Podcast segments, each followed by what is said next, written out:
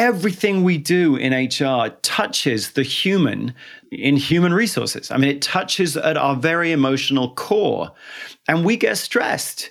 Everything about the HR function and what the HR function deals with is stressful for the individual employee. And the way in which the HR function approaches that stress from the simplest things like what kind of details we have about who I am, whether I'm married, where I live, what my zip code is, all the way to these really complicated issues that might relate to my mental health. Everything we do across that spectrum has got to be emotionally intelligent, emotionally responsive. And if we do that well, which is what this HR XPS metric turned out to be, if we do that well, we find that your likelihood to recommend the company to friends and family goes through the roof.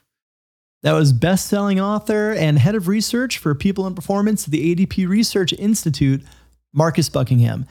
This episode is the finale of season six of Redefining HR, and I'm really excited to have had the opportunity to sit down with Marcus and talk about his career, his views on the evolution of performance in the field of HR, and spend some time covering the new HR Experience Score metric and report that his team have released to measure the impact of HR teams.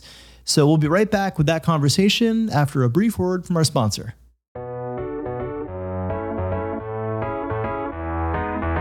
Support for the Redefining HR podcast comes from Pyn. Pyn is building the world's first employee centric communications tool, powering fast growing companies like Shopify, Rubrik, and Snyk. Automate messages across the employee journey so you never miss an opportunity and your employees are supported every step of the way. From onboarding to becoming a new manager and more, Pyn helps companies communicate at scale. Go to pynhq.com for more information. That's P-Y-N-H-Q.com. Reinvent communications for the distributed workforce. And now, onto the show. Hey everyone, welcome to Redefining HR podcast. I'm your host, Lars Schmidt, and today I'm really excited to be sitting down with Marcus Buckingham. Marcus is a best selling author and the head of research for people and performance at the ADP Research Institute. Uh, he's a name many of you know who've been following the show, and we're going to get into Marcus's career, his thoughts on the evolving nature of the field of HR and people ops broadly, uh, as well as the new HR experience score metric that he and his team have recently released. So, Marcus, thanks so much for coming on the show. Um, I know many viewers and listeners are familiar with you, but I'd love for you to start off with an introduction on yourself. Hi, Lars. Um, I'm, uh, well, as you said, I'm uh, right now running the research institute here at the ADP Research Institute, which is focused on everything to do with kind of measuring things about the world of work that you can't count, but are nonetheless really important. And really, that's been my career, I suppose. 17 years with Gallup doing pretty much exactly that. How do you measure talent? How do you measure strengths? How do you measure employee engagement? How do you measure resilience? So did that for about 17 years, then left to build my own company and and get all uh, involved in the entrepreneurial way of things. And then um, ADP came and basically said, look, we've got a research institute that focuses a lot on the labor market. Uh, we have, of course, the National Employment Report, but we'd like to add to that an awful lot of focus on on humans at work and what can we really know about humans at work. And of course i was tremendously excited by that opportunity. So uh, so that's what i'm doing now. Well, you know, you have a really interesting background as it relates to HR because your your grandfather worked in this space, your father worked in this space. Was it, you know, was it just inevitable that you would find yourself in this space as well? Like, did you think about pursuing other fields uh, before you joined Gallup? Walk me through that background. Well, yeah, my my grandfather, uh, Wilfred Buckingham, uh, he was a uh, a tanker in the Second World War, and after the end of the Second World War, they gave various folks the opportunity to go and learn a brand new craft and trade. And so he went to the London School of Economics and majored in personnel um, and got out and spent his entire career with British Airways. Actually, it was called British European Airways at the time um, as a director of HR. And then my dad did the same. Um, I don't know if they had a conversation about it or not But anyway, he spent his entire career. Obviously, my grandfather was focused mostly on demobilization and reskilling an entire country. My dad was focused more on, on labor management disputes and collective bargaining agreements and everything that was going on in the late 60s and throughout the 70s, um, which I didn't actually find terribly in, interesting around the, the around the uh, dinner table, if I'm honest.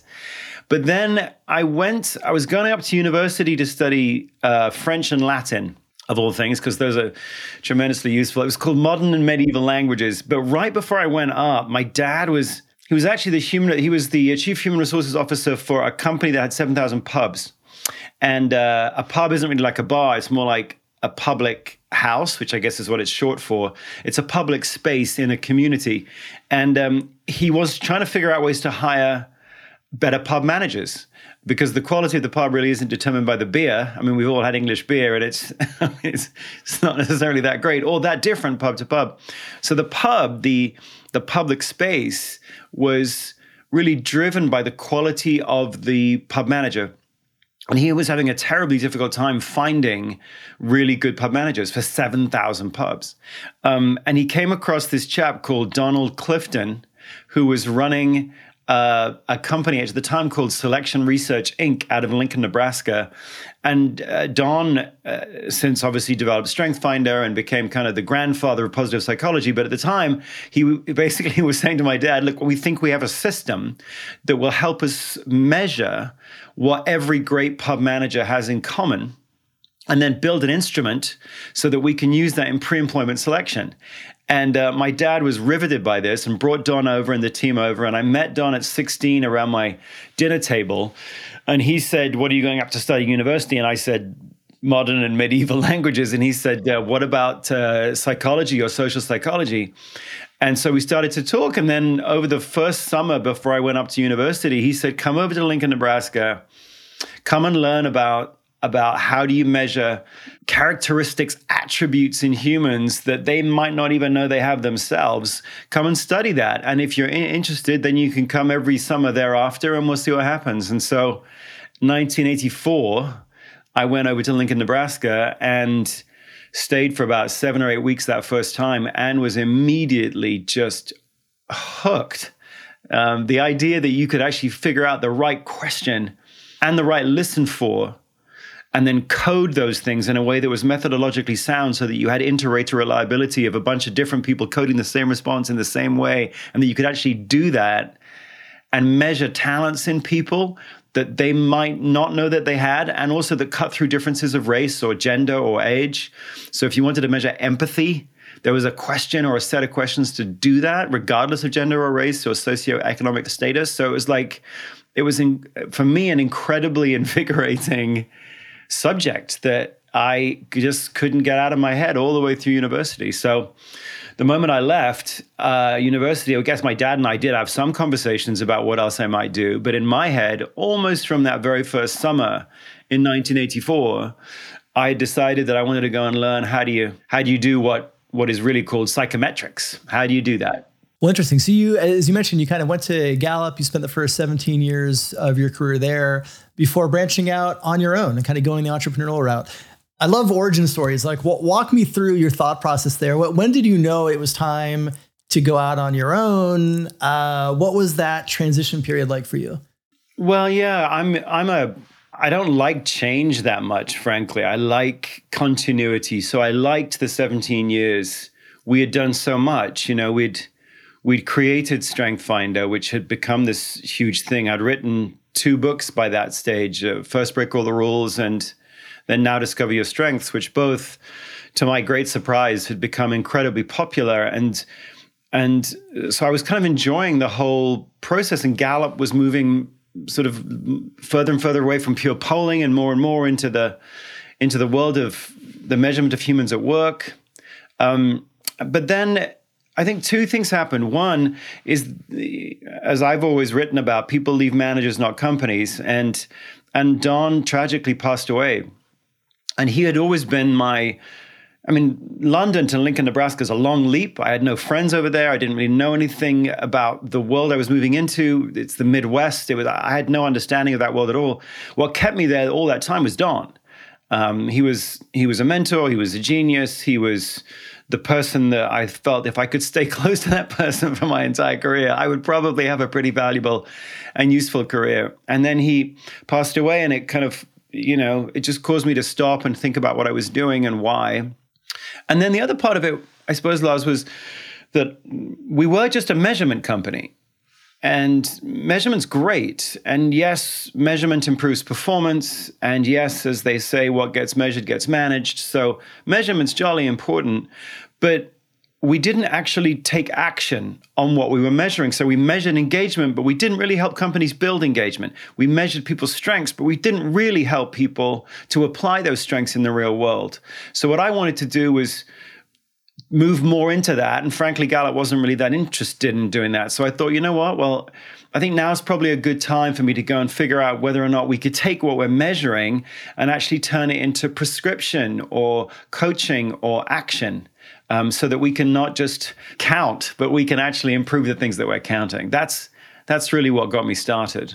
Yeah, that that makes sense. And, and you mentioned, um, you know, uh, the first break all the rules, the book you published in 1999, um, kind of examining manager effectiveness. And I'm curious, kind of if you if you look at the the landscape of work today uh, compared with the landscape in, that you were assessing and evaluating and writing about in 99, what looks different? What looks the same?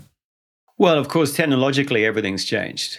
I mean, even the last two years, right? We've all become used to uh, communicating with one another, collaborating with one another, being creative with one another in a way that's really different than what it was certainly in 1999.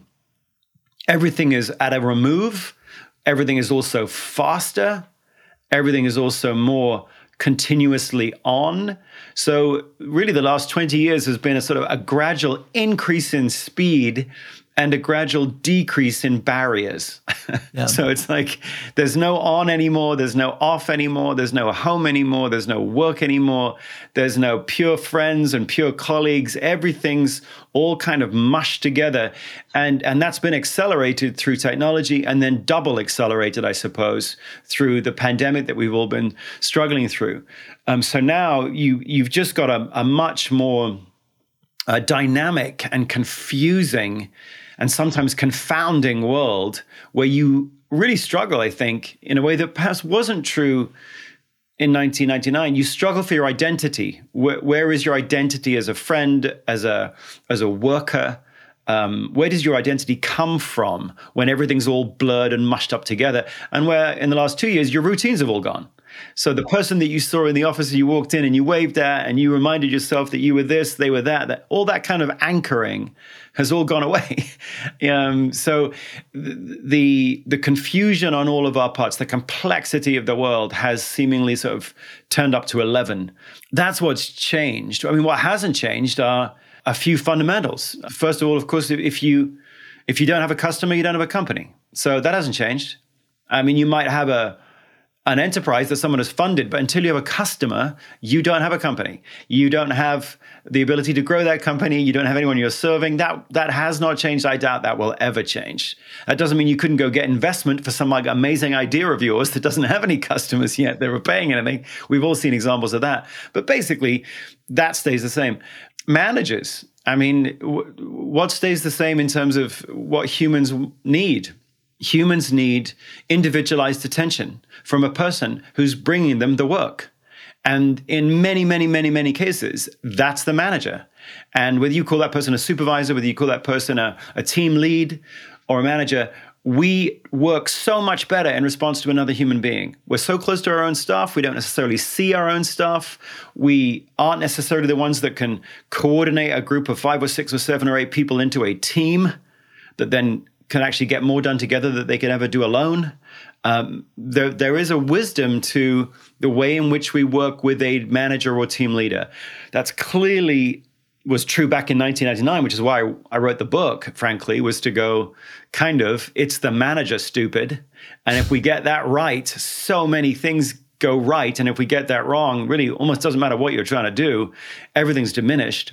So the, the role of the manager back then was tremendously important. Today, just as important, if not more so, Who's going to be the glue that pulls everyone together who are working remotely or hybridly or dynamically? Who's going to be the one that builds trust? Who's going to be the one that helps you figure out this week what your priorities might be versus next week? Who's going to be the one that runs interference for you so that you can actually get done what you need to get done? Um, that role's tremendously important. And we could chat more, maybe we will chat more about about some of the the companies that are flouting that truth that we work really, really well in small teams with great managers. I mean, that's really where humans thrive. When you push that aside, when you ignore that truth today, um, you run into all sorts of obstacles that we could chat more about. Yeah, look, I think you're right, and I think it's it's magnified today, as you mentioned, as more companies are working uh, hybridly, remotely, dynamically in different ways um, the importance of managers making those connections, supporting those employees. And I think that last part, supporting employees, is probably a, an element of, of management that maybe we haven't, uh, you know, we certainly haven't approached the way that we're approaching now as we talk about experiencing the global pandemic, having different conversations around mental health and supporting employees and workplace flexibility. Uh, you know, those are all very the, the, the conversations we're having in those areas today are very different than they were even three years ago. And I'm I'm curious to get your perspective. Like we've been talking about this this notion of future of work for over a decade now, and I, I we're, we're in that now. I kind of use that in past term, past tense. You know what we once called the future of work. Uh, the field of HR specifically, I think, has been uh, pretty dramatically transformed over the last two years, and I think that trend will continue as we are are centered in helping our businesses and our employees and our teams, you know, navigate through this period of the pandemic and beyond. So, I'd love to get your perspective because I know you've been researching this field for for decades. When, you think of the evolution that HR has gone through, you know, had been going through even prior to the pandemic, but certainly has been accelerated over the last two years. Where do you see this field continue to evolve over the next, you know, couple years? On some level, the role of HR should always be to support really good managers. I mean, let's just say that just just to begin with. We know that a tremendous power exists in your experience of your local team. And one of HR's jobs surely must be to support in any way they can think of supporting each team leader trying to build and manage and develop their team. When you get beyond spans of control of 1 to 10, when you get 1 to 15, 1 to 20, in some hospitals, 1 to 31 to 51 nurse supervisor to uh, 50 nurses. In some warehouses, distribution centers, it gets up to 1 to 70. When we get spans of control like that, we lose the thing that human beings need at work. We need individualized attention. We absolutely need individualized attention in the same way that our kids do. And when we build an environment in which one nurse supervisor has to manage 50 nurses, no wonder we have burnout. We had burnout before the pandemic. Today, how can one particular nurse supervisor know what that particular nurse is going through today, what she or he is feeling in terms of their family at home, in terms of their commute to work that day, in terms of dropping their kid off at school that day, in terms of something they might be struggling with from the previous day at work? All the stuff that you need to feel you can share with someone so you can be seen and therefore, in a way, share some of the challenges that you're experiencing. All of that can't happen, cannot happen when the spans of control are 1 to 40, 1 to 50, 1 to 60. So, any organization that's got as an organizational premise 1 to 40, 50, 60 is going to see higher levels of turnover, higher levels of mental ill health, higher levels of burnout, and we do. So, one part of HR, surely moving forward, should be what do humans need? What do all humans need? In a sense, dear CFO, it doesn't matter whether the numbers compute. I know you could run a you could run a hospital on 1 to 60, one nurse supervisor to 60 nurses. You can for a short period of time in labor markets where the talent is plentiful.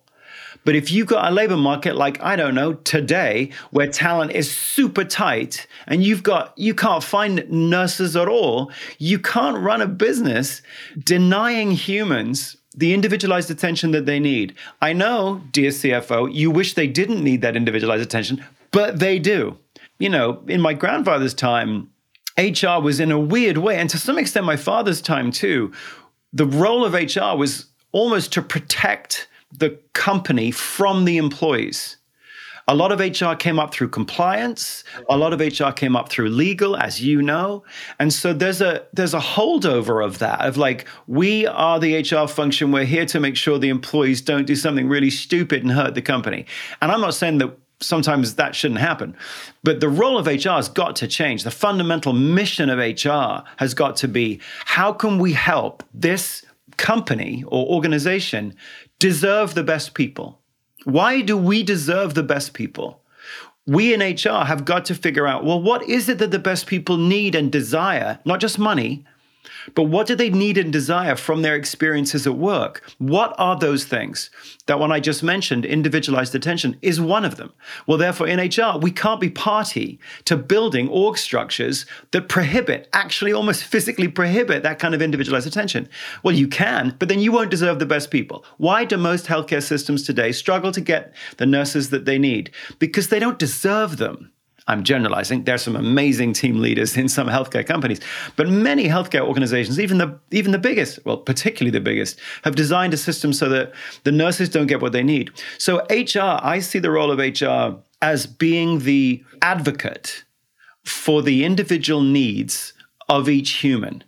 A, for moral reasons, because that's the right thing to do. B, for business reasons, because if you don't do that, then you won't deserve the best people and you won't be able to find those people. And therefore, your business will go into a tailspin because you don't have the talent. Well, we're sort of right there right now where all of us in HR sort of have to come together and go, well, what is our mission? I think, now, of course, this is just I think, but I think the mission should be can we build organizations which take as their moral starting point the worth and the value and the potential of each human? Not to get too kind of woo woo, but let's use that as our moral starting point, and then all good things in business language will flow from that.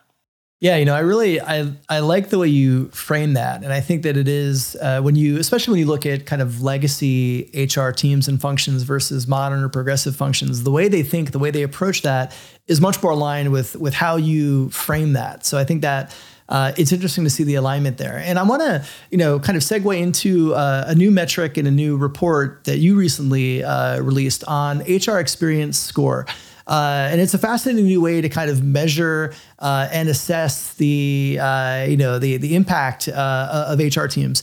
And before we get into kind of what makes up the the HR XPS, you mentioned kind of as it connects to the talent brand of the organization. I'd, I'd love to just start with kind of how you're defining talent brand uh, for those purposes, and then we can jump into uh, what makes up the metric.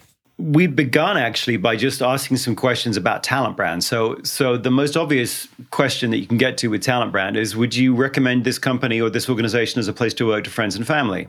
Um, this day and age, we want people to be charging around their communities, advocating that our place to work is awesome. Uh, however, you slice and dice your particular ta- uh, talent brand, the outcome of it is that you've got an awful lot of current employees advocating for your company as a place to work. So, the question that we went into this with was what drives that? If CEOs and CHROs want to create a really good talent brand, of course, they can build a great website, which talks about all the jolly good things that they do in their community or the jolly good things that they do for their employees. But the overall outcome of it isn't felt by what you put out on your website. It's felt by what somebody who actually works for you goes and says to their friends and family and their community about your place to work. So our question then was what drives that? And as we dove into it, obviously some big chunk of that is actually 51% of the variation in how likely you would be to recommend the company to friends and family. It flows through your team throws through everything i was just talking about. It flows through your individual relationship with your individual team members and team leader.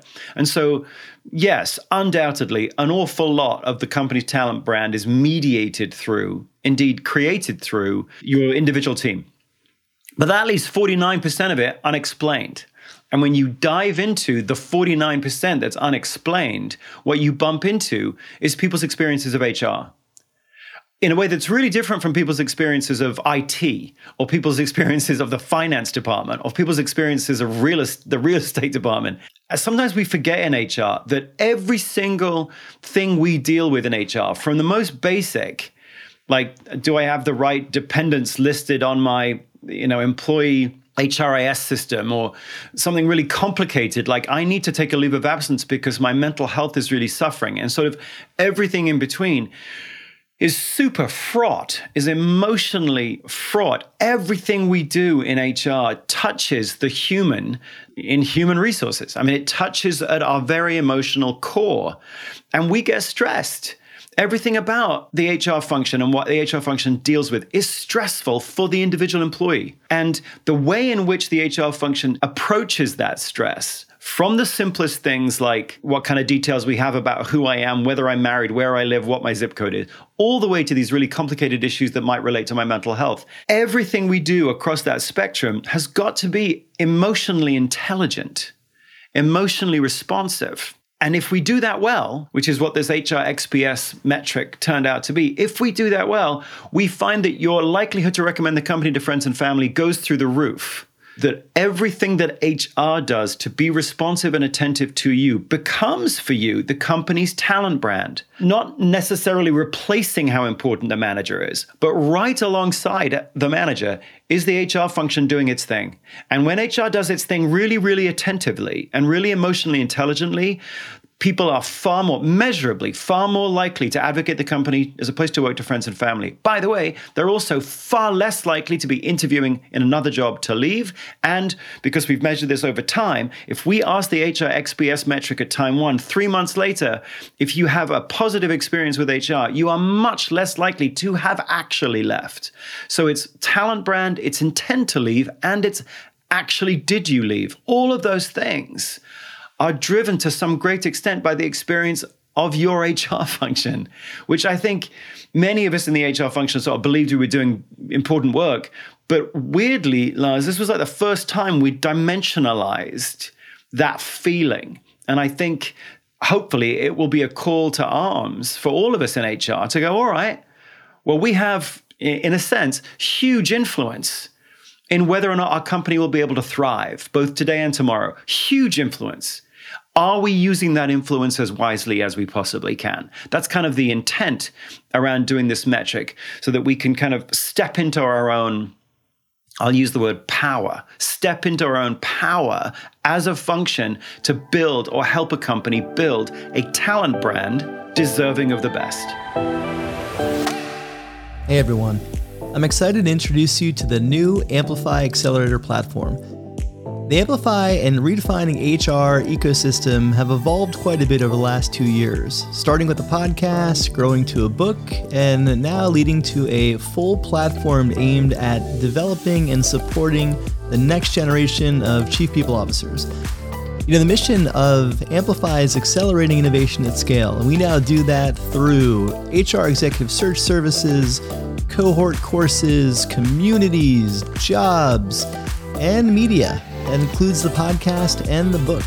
So you can check all of this out at amplifytalent.com. And now back to the show. For those of you that uh, have not seen the report, I will include a link to it in the uh, the show notes, so you can check it out. I definitely encourage you to read the full report uh, and learn more because there's a lot of really interesting information there uh, and data as well. And um, speaking of data, you know, one of the data points that uh, candidly surprised me a little bit was uh, as you looked at high performing HR teams uh, and some of the factors that made them up. Um, I believe, and, and correct me if I'm, I'm wrong here, that the uh, the the sweet spot, actually, the the increase of interactions with the HR team had a positive correlation um, with employees. Uh, you know, overall uh, uh, views of the talent brand of the organization and of the of the HR team. I think seven interactions was was perhaps the sweet, the optimal kind of sweet spot was there any uh, uh, subtext to those interactions that maybe define the nature of those interactions? Because that, uh, in, in, an environment where we're, you know, we're, we're saying lots of employees, uh, you know, they don't want to necessarily interact with HR, and obviously you have a lot of organizations that have those legacy perceptions of HR in terms of personnel and or how they operate in a more transactional way. I'd love to get insights from you uh, and the research when when you looked at those, uh, the nature of those kind of seven engagements, did you find any kind of commonalities there? So, to begin with, obviously, the first thing that we were looking at is does people's experience of HR drive anything relevant to the business? And of course, as we just described, it drives things like talent brand, it drives things like whether you actually leave, really important things. Once you sort of found that, then you go to the other, other end of the continuum almost, and you're going, what drives a quality experience with HR? What are the, uh, what are the key levers that can drive people saying, you know what, I had a really quality HR experience? When we dove into that, the two biggest things that emerged were two big surprises. One of them is what you just mentioned, which is the frequency of interaction with HR led to higher increases in your HR XPS and therefore higher and more positive reports of your talent brand and all sorts of good outcomes. So we initially started off by going, well, which of the interactions are important? Is it onboarding or is it uh, performance management or is it compensation or is it an employee relations issue that was resolved? Was it the quality of that interaction that was important? We asked all those questions, and when you slice and dice it, it turned it turned out that that none of them individually was as important as the frequency. Whether we have done this very well in the past or not isn't the issue. People want to have frequent light touch interactions with HR because they need their emotional hand held particularly during times like this, but but more generally across time, people want to feel like I'm doing the right thing for my family. I'm doing the right thing for my dependents. I'm doing the right thing in terms of my next promotion. I'm and the person who or people who help you be reassured that you're doing the right thing is very very often the HR function. So frequency of interaction becomes one of the things that NHR function's got to think through really carefully because at the moment, the mega trends in HR are disintermediate, like take HR out of the equation. It's employee self serve. It's almost like the subtext is everyone hates HR. So, sure, let's get rid of HR and then you can do it yourself. And then we'll build all these tech products that help you do it yourself. Because, of course, dear employee, you want to do it yourself, don't you? And and deep down, I think what this reveals is that there's some logical fallacies there. If you do something really, really badly, then then maybe you do want to kind of remove it. But HR done well is emotionally intelligent responsiveness. That's what it is, done well. And so if you do it well, then doing it well frequently is better than doing it well not frequently. And, and if you do that well frequently, what accrues, what accrues in the heart and the mind of the employee is my company is like this. HR can be the kind of driving force of when a person describes what was that company really like to work for.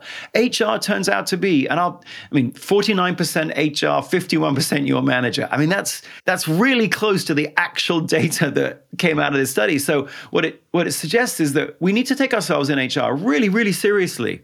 We are not a problem a friction point, an inefficient friction point to be removed. Sometimes we are, in which case, rather than just removing ourselves from the equation, we ought to be thinking about well, how do we remove the friction? How do we move the inefficiency? How do we make that whole experience for that employee authentic, emotionally intelligent, responsive, individualized, relevant? How do we do that? Because if we do that, we'll have a better talent brand that's a very clear causal relation. If we do that well, we will deserve and find and get and keep better people.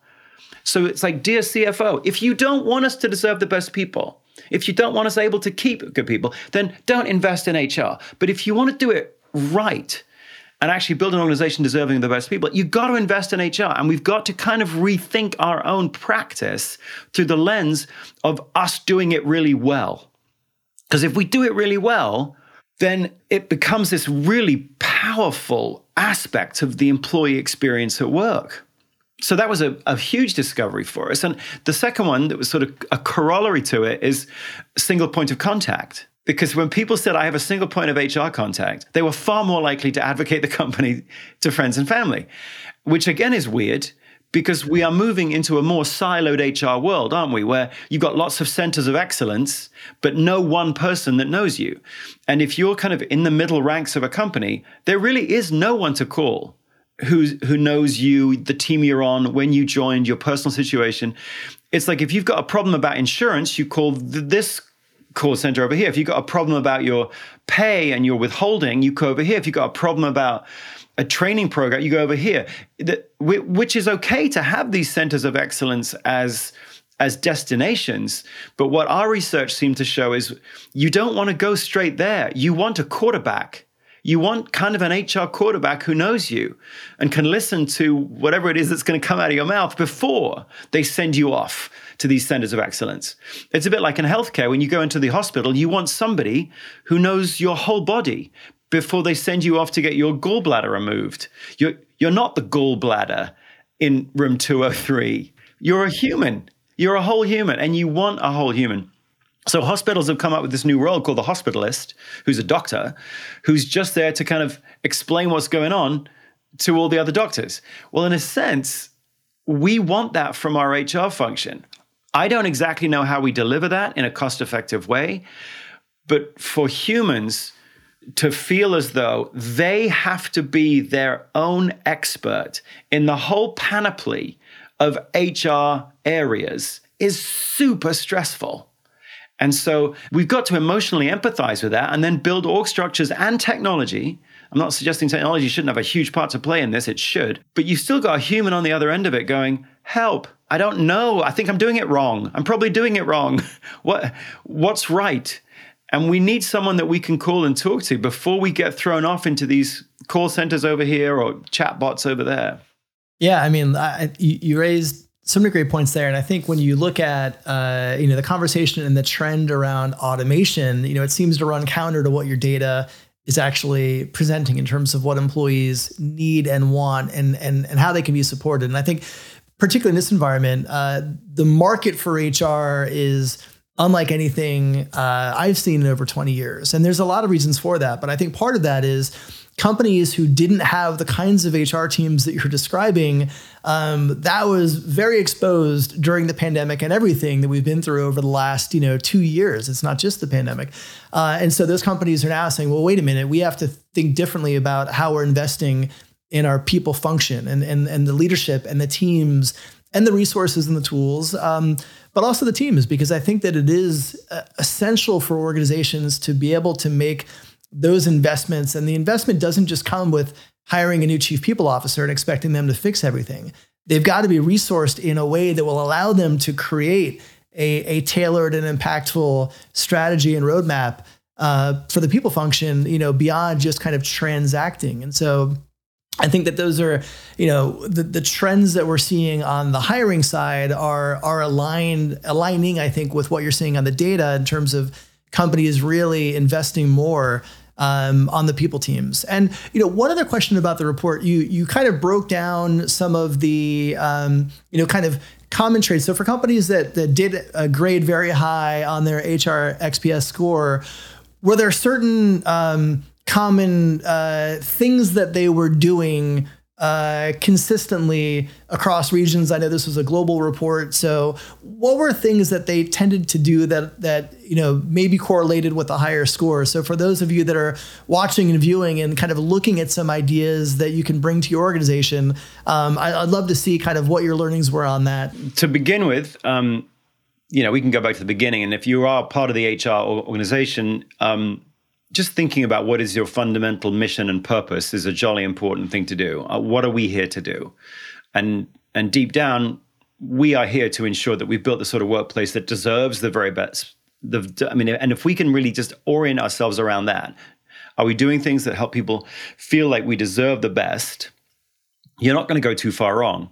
Secondly, single point of contact, as I mentioned. Can your HR function figure out a way that's cost effective to make most people in the organization feel as though they do know there is someone they can call who knows them? Um, it's so reassuring and confidence inducing during these crazy times. Third, onboarding. Um, of all the things that HR does, having spent so much energy doing the talent acquisition part of things, can you bring me on? And of course, when you really push on onboarding, and again, we've tried to automate the living daylights out of this, haven't we? But the most important part of onboarding is team joining. It's can you make me very quickly feel like I'm part of this team here? Well, many HR functions don't even have any part of it that's team joining. It has the company explained its mission properly? Has the company given you its IT, you know, its tech its badges and its computers properly, and which is good. But the most important part of onboarding is making sure that a person feels that they are very quickly connected to a small group of people who they now know and can be supported by. And if you get that right, you get team joining right, um, you will see much uh, less 90 day voluntary turnover. It's just the way humans work is we 85% of all humans around the world say they do most of their work on teams. Well, then that would suggest that the HR function should make team joining the very first thing that we get right. The fourth thing I would say is frequency of performance attention. And there's been a lot of discussion over this over the last four or five years, but we're clearly moving away from the once a year performance review, which we should. Humans want frequent, light touch attention about the near term future. How frequent? Every week. I mean, that's what we've learned through the pandemic is that the way you stay connected with a human is that is is that you frequently talk about the near term future with that human it could be on the phone, it could be by text. When we've studied this, it turns out, Lars, that then the, the, the modality doesn't seem to matter. It doesn't seem to matter whether you're doing it in person or whether you're doing it via text. What's important is that every week somebody's saying to you, What are your priorities for the coming week and how can I help? What are your priorities? How can I help? If I get the feeling that every week I'm going to have that individual, not as a team, I don't need to do it as a team. I need to do it one on one with my team leader. But if I'm doing it one on one with my team leader and it's about short term future, what are my priorities? How can the team leader help? Boy, I feel seen. I feel seen in sort of a regular 52 week cadence for the year there's a lot of talk about different technologies we should be using to stay connected with one another. But boy, if you've got a phone, if you've got a text, whatever, that every week it's just me looking to you and saying, What's up this coming week? Ah, okay. How about this? Try this, tweak that, blah, blah, blah. Anything more I can do to help? Okay, but not every single week is going to be an amazing coaching moment. I'm not suggesting that. I'm flipping it around. The employee need we get so lonely and I don't mean even pre pandemic, you just feel unseen. And so, if HR, if we get frequent performance attention right, and I think we've got it really, really wrong in many places. We've massively overcomplicated it. We've connected it to ratings, which have been connected to succession planning, which is connected to at risk compensation. We made the whole thing far too complicated with the result that the poor managers are going, I don't want to do that frequently. I want to do that really infrequently because it's really complicated. and we've, we've, we've missed the idea that what the employee needs is a frequent light touch interaction because then they feel seen. If, if HR can figure out how do we do that well? How do we do frequent light touch attention well? How do we train managers to do it? How do we give them the tech to do it? How do we give them the training to do it? Then we'll keep more people and we'll make more people feel seen and we'll get less people feeling lonely. And that doesn't mean, sorry, last thought on this, but that doesn't mean we're checking up on people. And there's a lot of these sort of almost spyware apps, as I'm sure you've seen, where managers can check on exactly, okay, it's like if there's one thing that HR should take away from this report, it's that the most valuable asset of a company isn't its people. The most valuable asset of a company is its trust.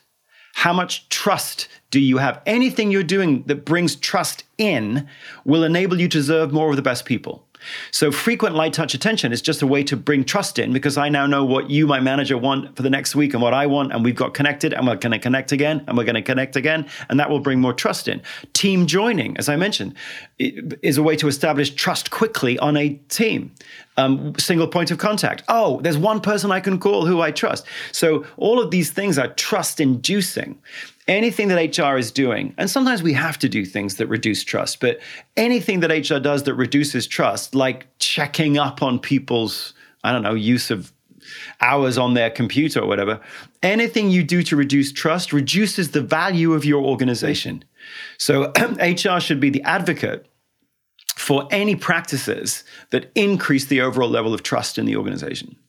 Yeah, I, am I'm, I'm glad you touched on the uh, employee monitoring software as well. Like, just don't do that. Period. Don't do that. Don't don't. If you're in an organization that has that software, if you're an organization that is, uh, you know, exploring that, and you're in HR and you can stand up against that, do that because nothing's going to erode trust faster uh, than feeling like I, I'm, you know, I'm under surveillance essentially. Because it's basically that's what that, you know, that category of software is. No, I, I couldn't agree more with that. I couldn't agree more.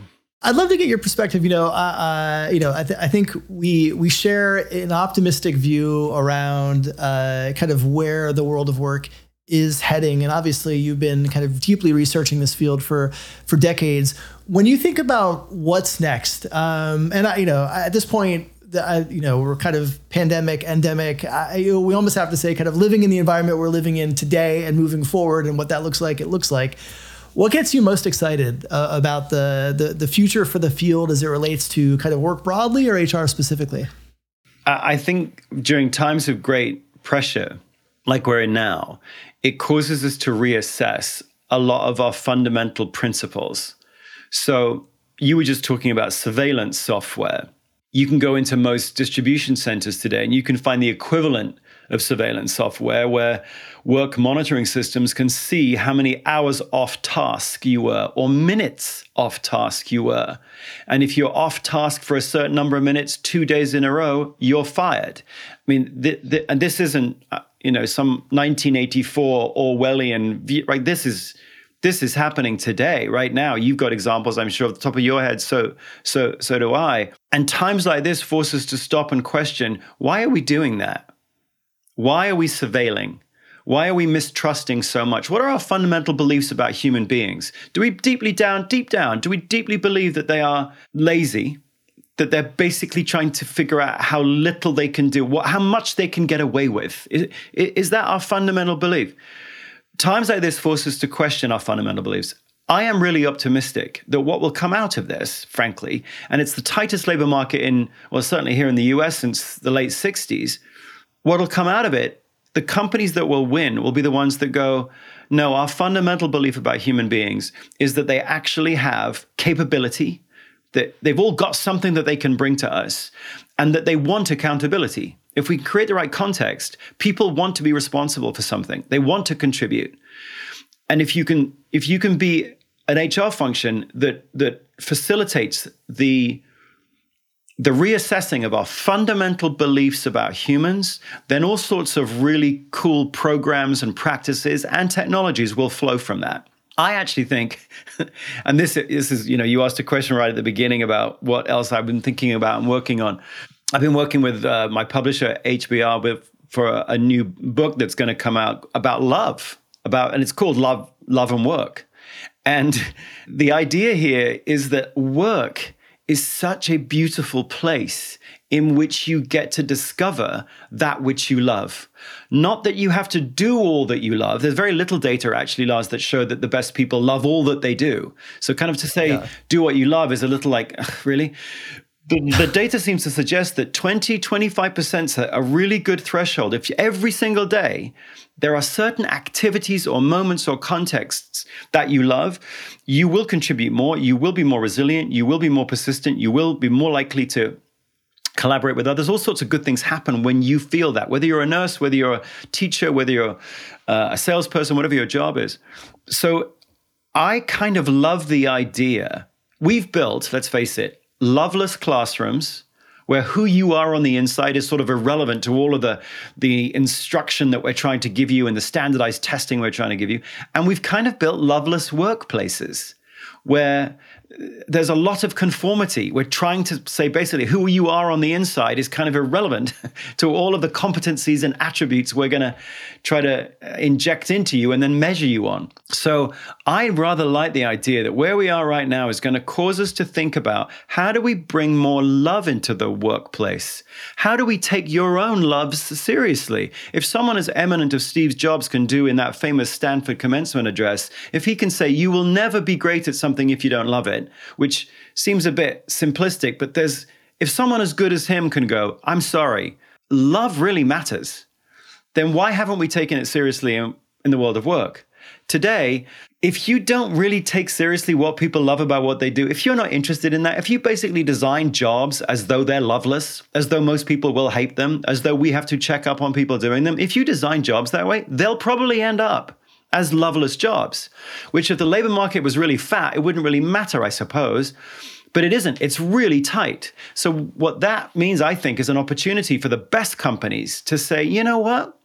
We are going to take what our people uniquely love, we'll take it seriously and we'll try to build selection systems, performance management systems, training programs that help each person discover and contribute. It's not just about narcissism, it's about contribution, contribute that which they love. I, I realize that I'm sort of taking a big subject and I'm I'm just describing it in like two seconds. But if we took love seriously, we would deserve the best people. We haven't yet. HR hasn't yet. That's even kind of a squishy, squishy word that we're even a bit uncomfortable talking about. But if we could do that right, then work would be a really different place than it is today. At the moment, it seems to be something that we have to withstand, something to bear. And when we bear too much of it, we get burned out. And so work becomes the problem that we have to fix. But if we thought about it a little differently, we might think, you know what? We don't necessarily have to build meditation rooms next to the operating room or a yoga studio next to the ER so you can escape that horrible work thing. If we thought about work differently, what are the things about it that invigorate you? What are the things about it that you love? Could work actually be part of what lifts you up? Not to be too Pollyanna, but could we actually start thinking about jobs that way, about teaching jobs that way, about nursing jobs that way, about about housekeeping jobs that way. What bits of it do you love and how can we figure out how you can get that out of the work that you do every day? That's not not real. I spent, as you know, my first 17 years with Gallup studying people that were highly successful in their jobs. One of them was housekeepers. You study the best housekeepers, they love a lot of what they do. Weirdly enough, a lot of the job descriptions actually prevented them from doing a lot of what they love to do. So we sort of design jobs as though they're rotten. and then we wonder why people think they're rotten. So I think a time like this is an opportunity to reassess what work can be for us in our lives. And we haven't really peeled the onion on that very much at all. I'm optimistic about that peeling and what we can find there. Well, Marcus, I, I, I, love that closing thought, uh, and I share that optimism. And I think that we're in this period of, of reinvention of work itself. It's not even just HR, and so I'm I'm really excited to see all of the the potential and new practices and the impact of those practices uh, on not just the field of HR but our workforce uh, globally. So thanks so much for coming on the show, uh, sharing your career story, uh, helping us learn about HR XPS. Um, I will have a link to that in the show notes. Um, so if you're watching or viewing and you haven't seen that yet, definitely check that out. And uh, in the meantime, thanks so much for for sharing your wisdom and your experience with us. Not at all. Thank you for having me, Lars. Appreciate it. Well, friends, that is a wrap on season six of Redefining HR. You know, I'm really grateful for all of you who have been listening, sharing, commenting, suggesting guests, and uh, just overall supporting over the last two years. Uh, it has been a wild ride. This season uh, saw the podcast cross the 100 episode threshold. Uh, we expanded to video for this year, and just the ability to sit down with amazing leaders from Coca Cola and Mattel and Lego and so many more companies to learn more about how they are building forward looking people teams and how they're navigating all of the turbulence that we're experiencing as a field. You know, it's a real privilege to be able to host these conversations. And I'm grateful for all of these guests for making time. And I'm grateful for all of you for investing time uh, in these stories. So we're going to be off for the rest of this year and into the beginning of January on hiatus. We do a hiatus every t- every season between seasons, but we'll be back the second half of January with season seven. And I've gotten some incredible guests lined up already for the upcoming season. And so, really excited to bring those conversations to you. They will continue to be both video and audio, so you can choose how you want to consume that content. And um, in the meantime, I want to wish everybody a very safe and happy holiday season. I hope you all get some time to spend with your family and those who are important to you um, and just have some time to really, you know, step out of work, get out of the, uh, you know, the stress that particularly those of us in HR and people ops have been living in, and uh, and really just take some time to focus on you and your friends and your family. So. I will uh, be doing the same on my end, and uh, I will be back with more episodes in January. And if there are particular leaders out there, chief people officers, CHROs, even CEOs that you'd love to hear from, on the podcast, hit me up. You can reach me on social media. You can reach me through the website. Let me know if there's any guests that you really want to hear from, and uh, I will see if I can make that happen and get them on the agenda for season seven. In the meantime, thanks so much for being a part of this show and this community. Take care of yourselves, take care of each other, and I will see you in the new year.